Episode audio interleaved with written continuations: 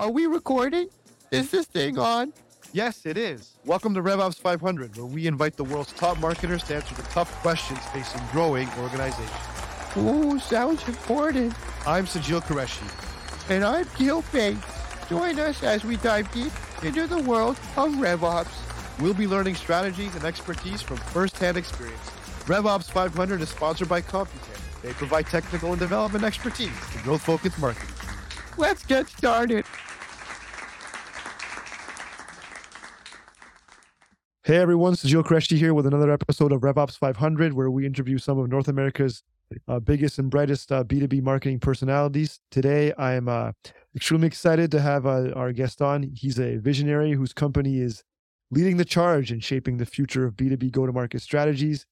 Uh, in my opinion, in the realm of high growth B2B companies, uh, his company Refine Labs is the guiding light. they've got a lot of proprietary frameworks such as revenue R&D, and they assist different companies with demand attributions and, and analytics also, he's the uh, he's a podcast host, just like yours truly. He's uh, the dynamic voice behind the Revenue Vitals podcast. Uh, Chris Walker, welcome to RevOps 500. Sajeel, thanks for the kind words. Uh, RevOps is something that I'm uh, consistently passionate about as I continue to interact with companies. Um, and so looking forward to diving into this topic specifically.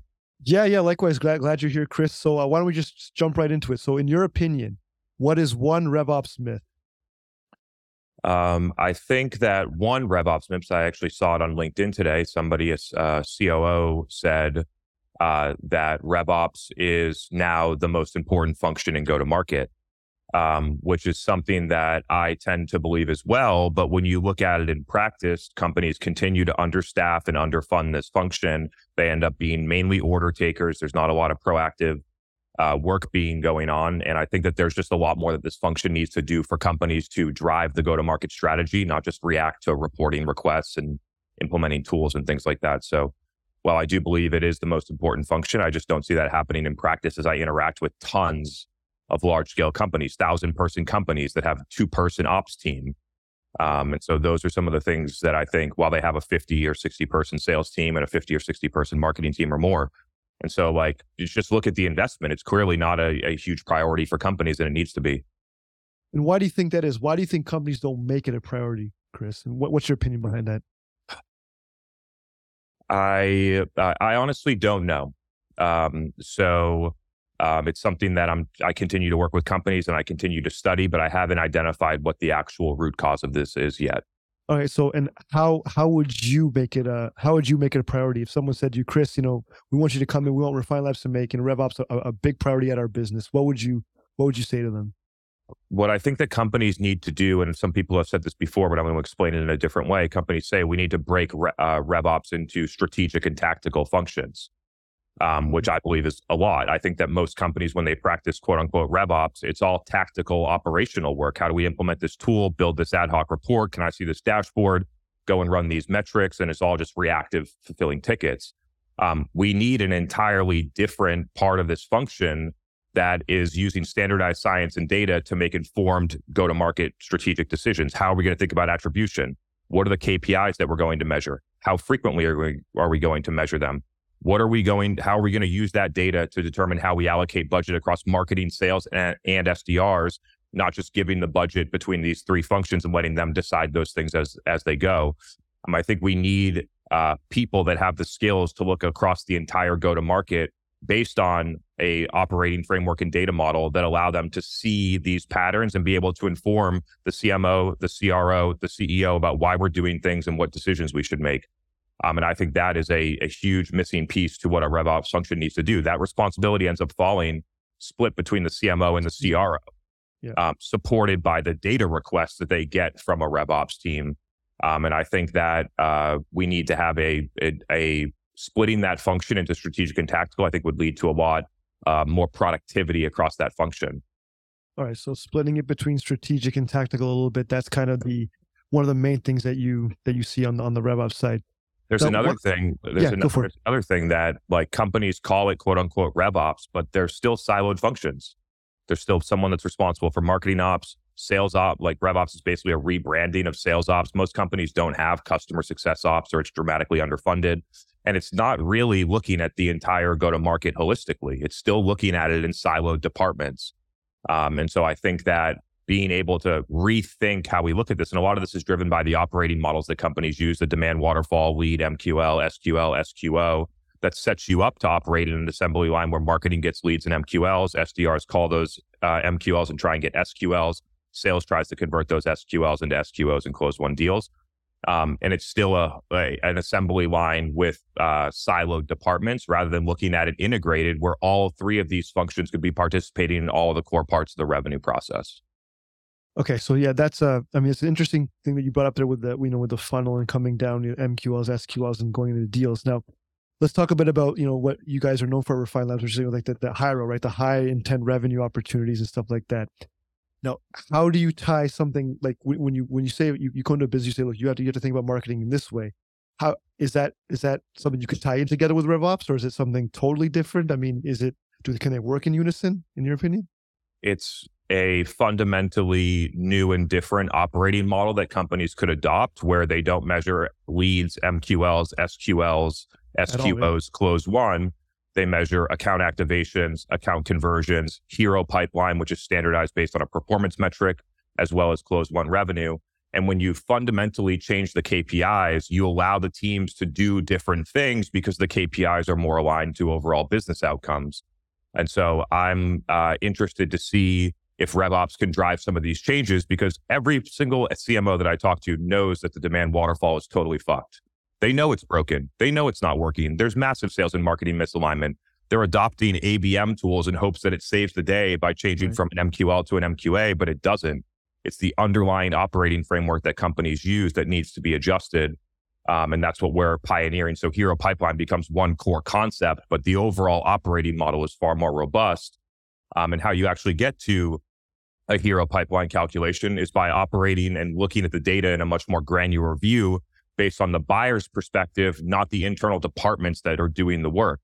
And so, from the buyer's perspective, how did the buyer convert, which then uh, convert into pipeline, which then gives us what we call pipeline sources, which is a cohort of deals that have similar sales velocity dynamics based on how the buyer enters your pipeline as a surrogate for buyer intent.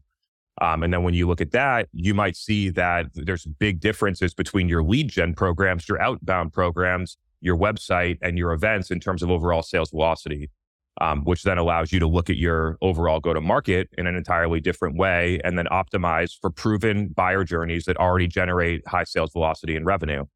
Um, and I think that is just a much better view than looking at it as a singular funnel, blending a bunch of MQLs with demo requests and events and outbound all together, and then looking at a blended view where your win, rates show 11%. But if you break it out granularly, some programs have win rates of 4% and other programs have win rates of 35%. And they're not actually seeing those things, which would fundamentally change the company's strategy, I believe. Yeah, and that's a that's a good point. If if you if you look at it that way, where you know you you you take the funnel, you flip it on its head a little bit, and then you put in like a, a hero model on top of it. Now, if you if you could like just kind of um, what is what is like one thing that you could say to like to to to the audience, to our listeners, about how could they apply one part of the of like of a hero model with like a RevOps strategy? Like what's like the what's like the lowest hanging fruit in your opinion, Chris? Uh, companies could easily adjust from their definition of qualified pipeline, which is arbitrary and blended against stage one opportunities or SQLs or whatever they decide.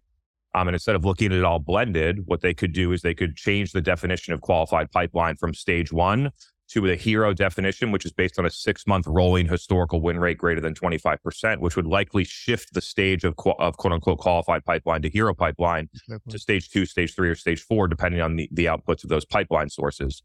And when you shift that goal, what you do is you force marketing to deliver outcomes that align to sales team quota attainment and revenue attainment um, because it's connected by a win rate metric, not a subjective right. call about whether it hits stage one or not. And so the the definition of hero pipeline can dynamically change as win rates drop. Pipeline generation is going to be later stage, and then it's going you're going to generate quote unquote less pipeline, which is the right approach.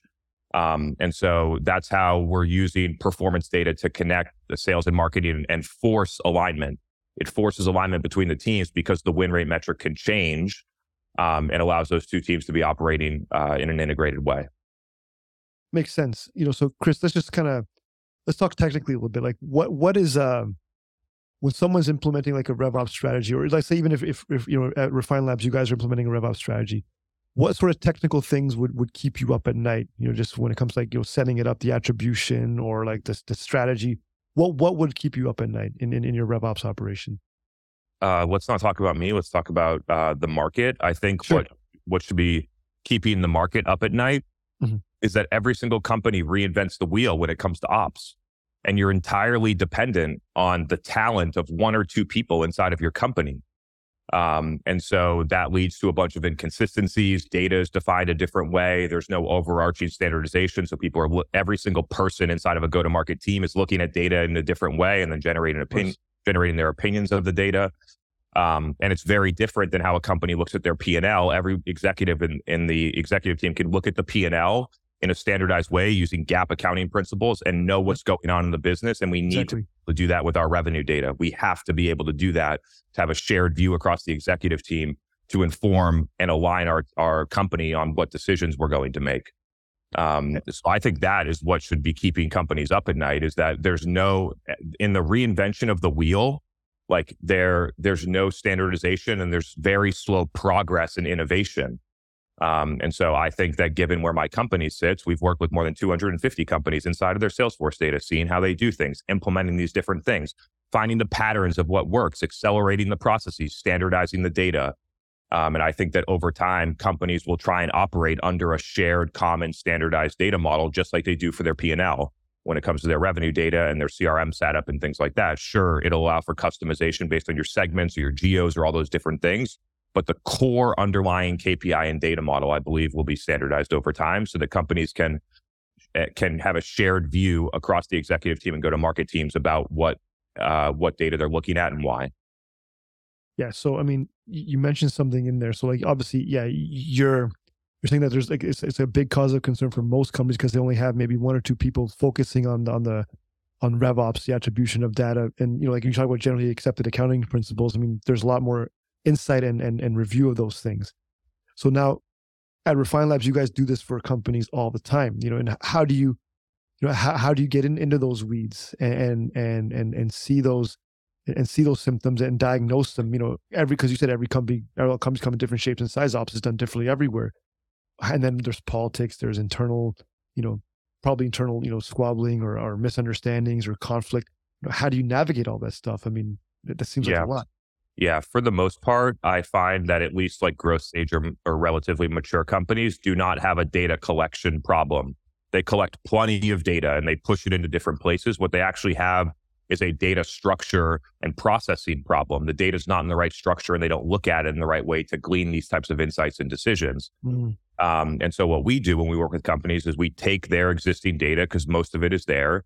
We're able to manually transform it into our standardized data model using Hero Pipeline and other types of K- core KPIs so that when we look at their data, it's standardized just like we've looked at the other 25 or 30 companies before that, and then are able to match patterns and trends and compare them against other of, of their peers. Um, and so that transforming their data becomes the first part. While we do that, we also identify all the gaps in what their best practices sh- should be. So what what data are you missing? What data do you need, and how does it need to be structured? Then we make those recommendations, or we work with partners, or we implement it ourselves to actually uh, put the data in the right place, so that in the future these types of analyses are far more robust. You can do them in real time instead of it taking four to six weeks to do it manually. Um, and so those really become the advantages when you implement this is that you go from being a, like running an analysis over four weeks to running analyses in real time, um, which I think is what companies are eventually what they what they desire right now. And they do look at things in real time. Uh, my perspective, though, is that they're just not looking at the right things in the right ways.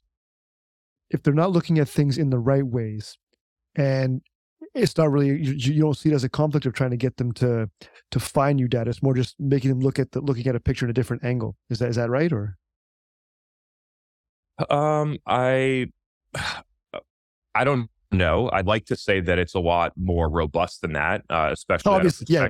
yeah, Simplify. Yeah, especially of out of respect for all the people. Like they're they're doing great work. They're looking at things based on the current best practices, Right. but the current best practices haven't been updated in six or seven years. And so I don't believe that, that it's hard to say that those are current best practices based on what the world was like in 2017 mm-hmm. versus what the world is like now. So much has changed.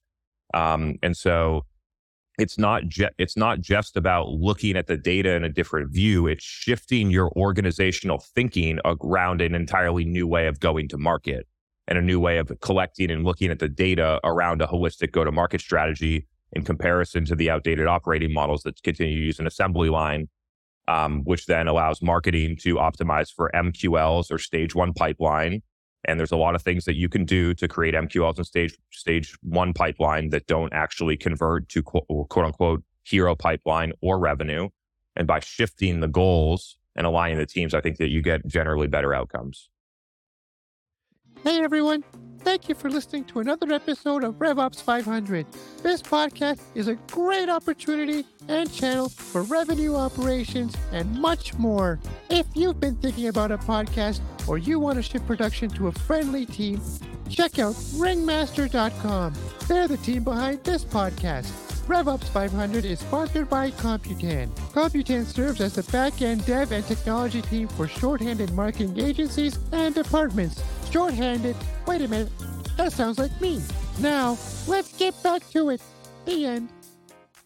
So you talked a little bit about the past, Chris, you know, and how the six, seven years ago things changed. you know, things have changed a lot in the last six or seven years. Where do you see the future of of RevOps or even revenue attribution going? You know, the stuff that you know you guys you guys are known for.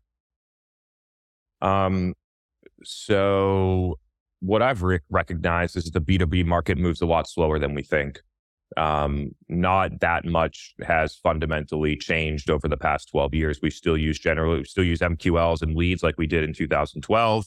Sure, now we have contact databases and ABM platforms and intent data and all these other tools that help us run our MQ, get MQLs and leads and MQAs more efficiently um, but the general model hasn't changed that much. Vendors just build technology to do what companies think that they want more effectively versus thinking about breakthrough or fundamental changes in the overall system.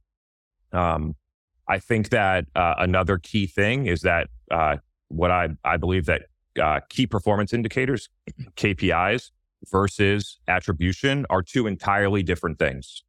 KPIs are the core metrics that we measure to understand whether we're on or off track attribution is a process of looking at how we allocate investments to try and decide what are the right things to cut, scale, decrease, et cetera, to drive higher ROI and growth. These are two very different things. Companies end up blending them together. Um, they use very generous models like an influenced revenue model against all opportunities and all contacts on an account, which then shows that every single thing that they're doing has dramatic ROI and is working. Yet all the core KPIs in the business are declining for the past six quarters. We do this True. analysis enough. Hero pipeline creation down for the past six quarters. Sales velocity down over the past six quarters consistently. Marketing ROI down over the past six quarters consistently. And then companies share their influence revenue reports with me that show that all their programs have dramatic ROI. And it's like attribution can't show that. What you need is you need the core KPIs first. If the core KPIs are going in the wrong direction, there's no way that your marketing is performing better now than it was six quarters ago.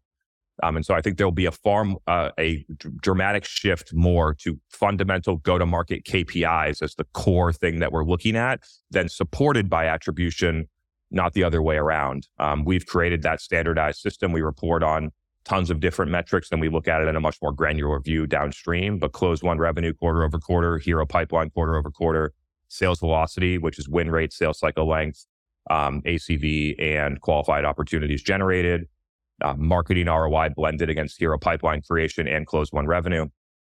And you look at those metrics and then you see what's really going on um, from a business standpoint. And then you can break that down again and then look at how do our events perform versus our website versus this versus this versus this in terms of demand demand capture and demand conversion. Um, and I think that that's uh, that will be the fundamental shift that companies make over the next two to three years um, to have a much granular view uh, across their entire go to market rather than just looking at the marketing team producing their influence revenue report to justify their $10 million program budget. Got it. And what about like in the in the context of customer acquisition? Because RevOps is, you know, of course, sales, marketing, you know, customer success, that kind of stuff. What about in terms of customer success? How how do you what kind of metrics, what kind of change do you see happening there in the next couple of years? Um, to be honest, this is not a place where I spend a lot of time, and I really like to talk about the things that I know well and that I do every day. And so, Mm. um, what I'm focused on is how do companies generate net new business. Um, and the reason I'm focused on it is because companies continue to really, especially over the past six quarters, continue to really struggle against net new business, which is a core growth lever inside of a company. Um, and there's a lot of like some marketing teams I see shifting their core metric from closed net new closed one revenue to NRR as a marketing Mm. team. And what you should do is you should take your customer marketing budget and scrutinize that against NRR, not against your whole marketing budget. Um, and it allows marketing teams to spend a lot of money and draft off of existing expansion revenue while they're not really helping the business or drive ROI. I really think that sales and marketing as a go to market budget, typically it's decided based on a percentage of revenue. Um, and I really think it should be decided based on a percentage of net new business Business. um, because it'll the the as revenue grows, it allows the machine to continue to get more and more and more inefficient.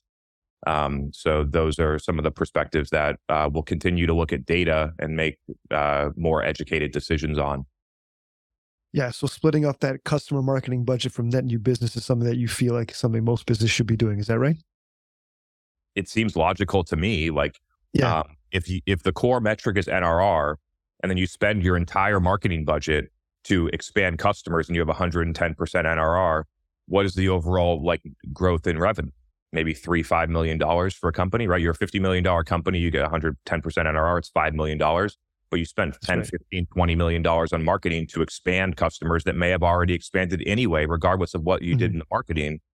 Um, and so I think that we just the way that we look at the budget based on marketing, sales, and SDRs as departments rather than an all bound integrated revenue team, I think really changes the way that companies make decisions. If you looked at it as demand creation, demand capture, demand conversion, and account expansion, then, and you broke the budgets up in that way rather than by the department, you'd probably allocate budget really differently and you'd see the holes in where you're under investing. Um, and so I think that companies over time, uh, I don't think that companies will move on that very fast, despite how obvious and I think logical it is. It Um, is, yeah.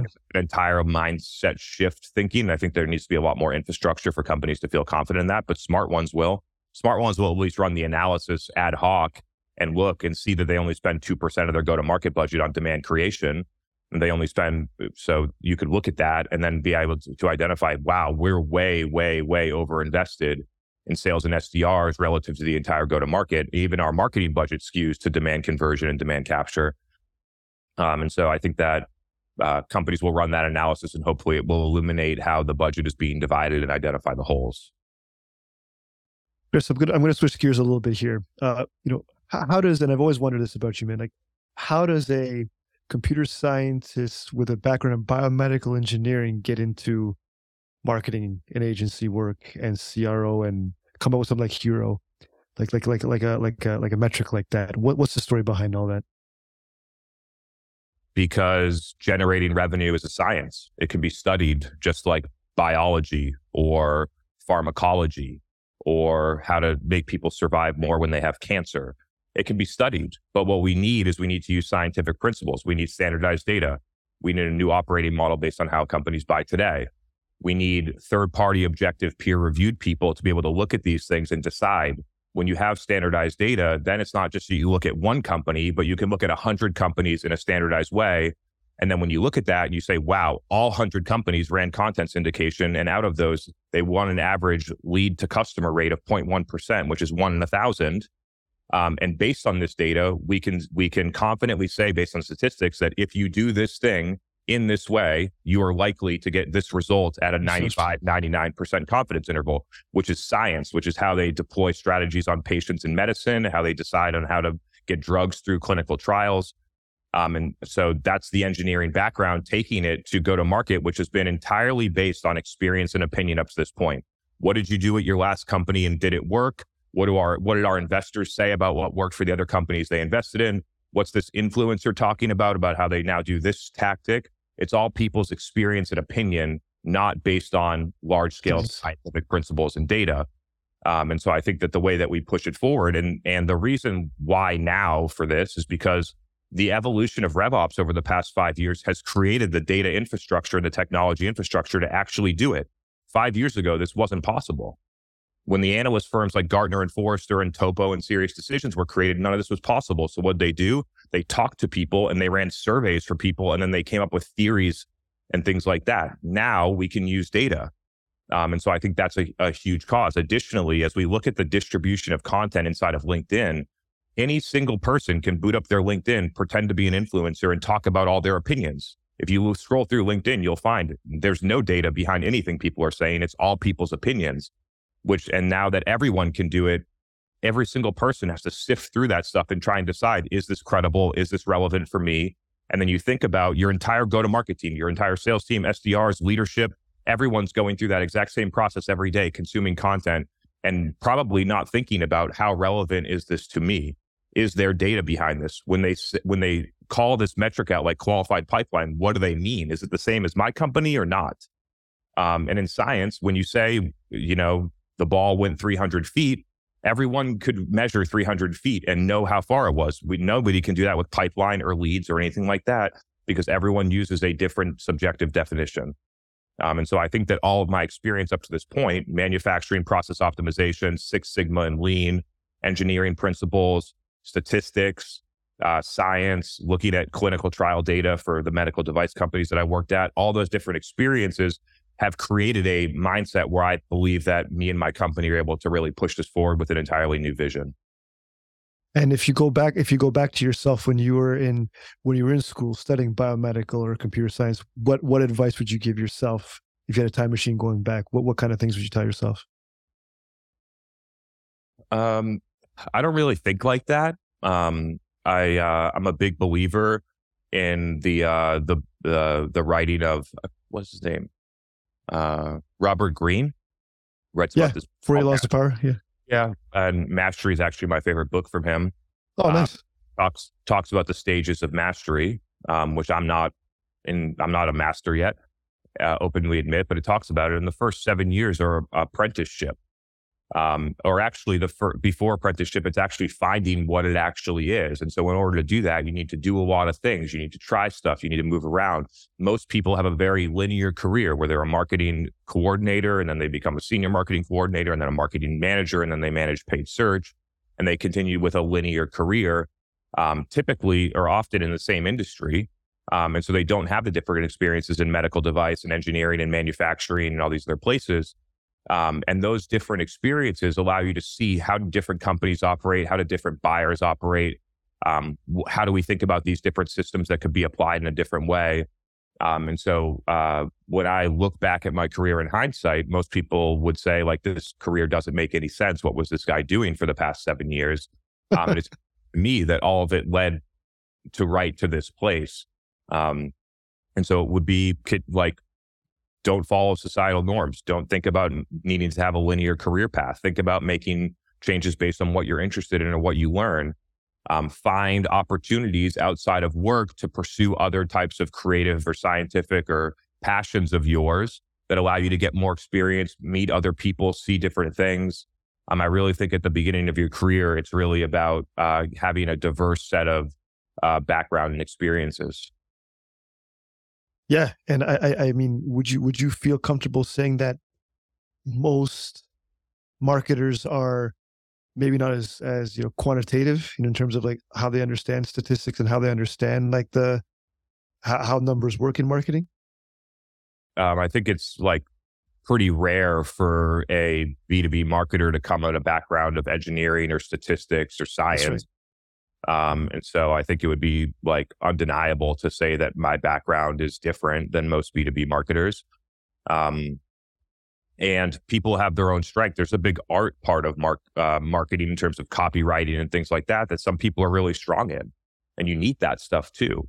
Um, but in a company, you also need science and data.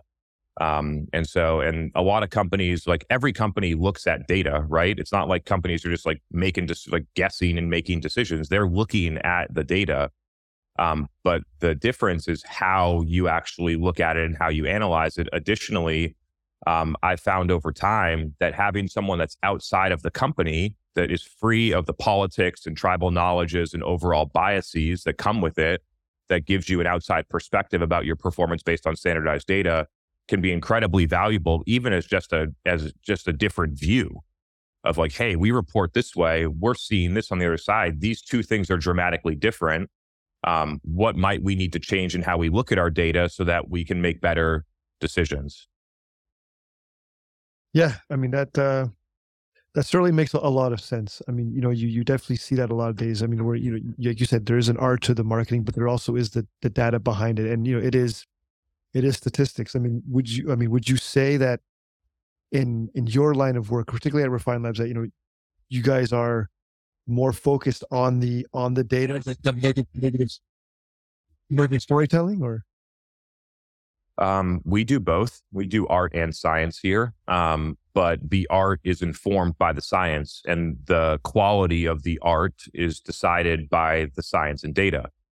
Um, and so, like, you build a big campaign for LinkedIn, and everybody in the company thinks it's so great and it's so clever and it's so cool, and it generates no revenue. Was the art good or was it not?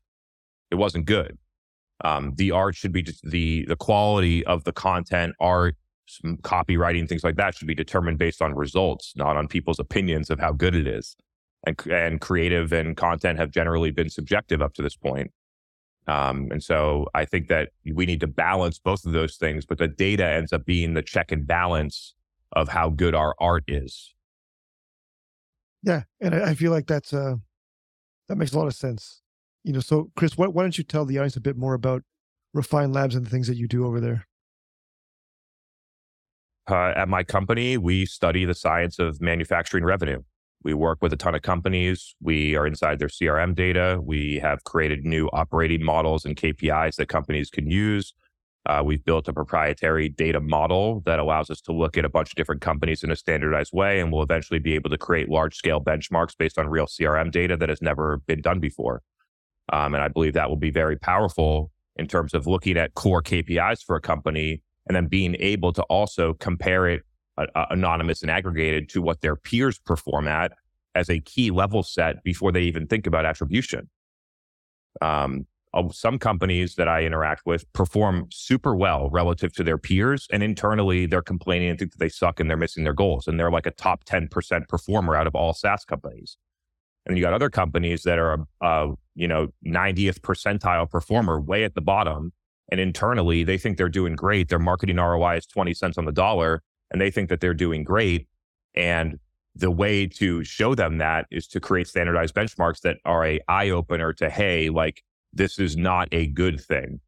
Um, and so the, I think being able to create that type of uh, data will allow and create confidence in how companies actually make decisions.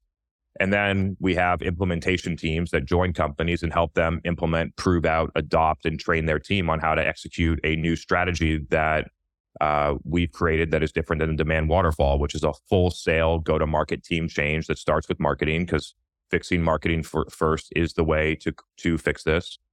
Um, and creating an underlying data layer that companies can use to make decisions. And then over time, we run what we call a revenue diagnostics process quarterly. We calculate all these different metrics. We we guide their roadmap and how they invest budget from the outside. Internal teams aren't doing this in terms of in RevOps. We think it's a huge opportunity that companies need to split strategic and tactical work. Okay, internally, you do the tactical work based on our guidance, and we're going to handle the strategic work right now until companies properly uh, resource and fund that function to be able to do it. I mean, I think that we serve a, a really critical part of the go to market strategy for B2B companies today. Yeah, I couldn't agree more, Chris. And uh, where can where can people learn more about you? Where can they connect with you? Yeah, feel free to check out the podcast. It's the B2B Revenues Revenue Vitals podcast available on Apple and Spotify. It has been on fire recently. Appreciate all the listeners, the kind words. Thank you for that. Um, you can also uh, follow me on LinkedIn, uh, Chris Walker one seven one. I post content there almost every day. A lot of clips from the podcast that are more micro, bite sized things. So feel free to check me out there as well. Yeah, well, I mean, I can just speak for all of us here, Chris. Thanks for coming on and being part of the show. It's been a been a lot of fun learning about you, jamming about, about with the numbers, learning a bit about your background. It's been a been a great experience. Yeah, this was a blast. Great interview. Thanks for having me. Yeah. So uh, uh, for anybody listening out there, if you learned something today, uh, let us know. Give us a shout. Uh, check out Chris online. Check out the podcast. He's uh, he's really good. He's a good follow. Uh, this is uh, thanks again, Chris, for coming on. Thank you. This has been another exciting episode of RevOps 500, and we'll see you guys next time. And that wraps up another episode of RevOps 500. Thanks for joining. For show notes and other episodes, visit us at RevOps500.com. RevOps 500 is sponsored by Computech, providing technical and development expertise to growth focused marketing teams.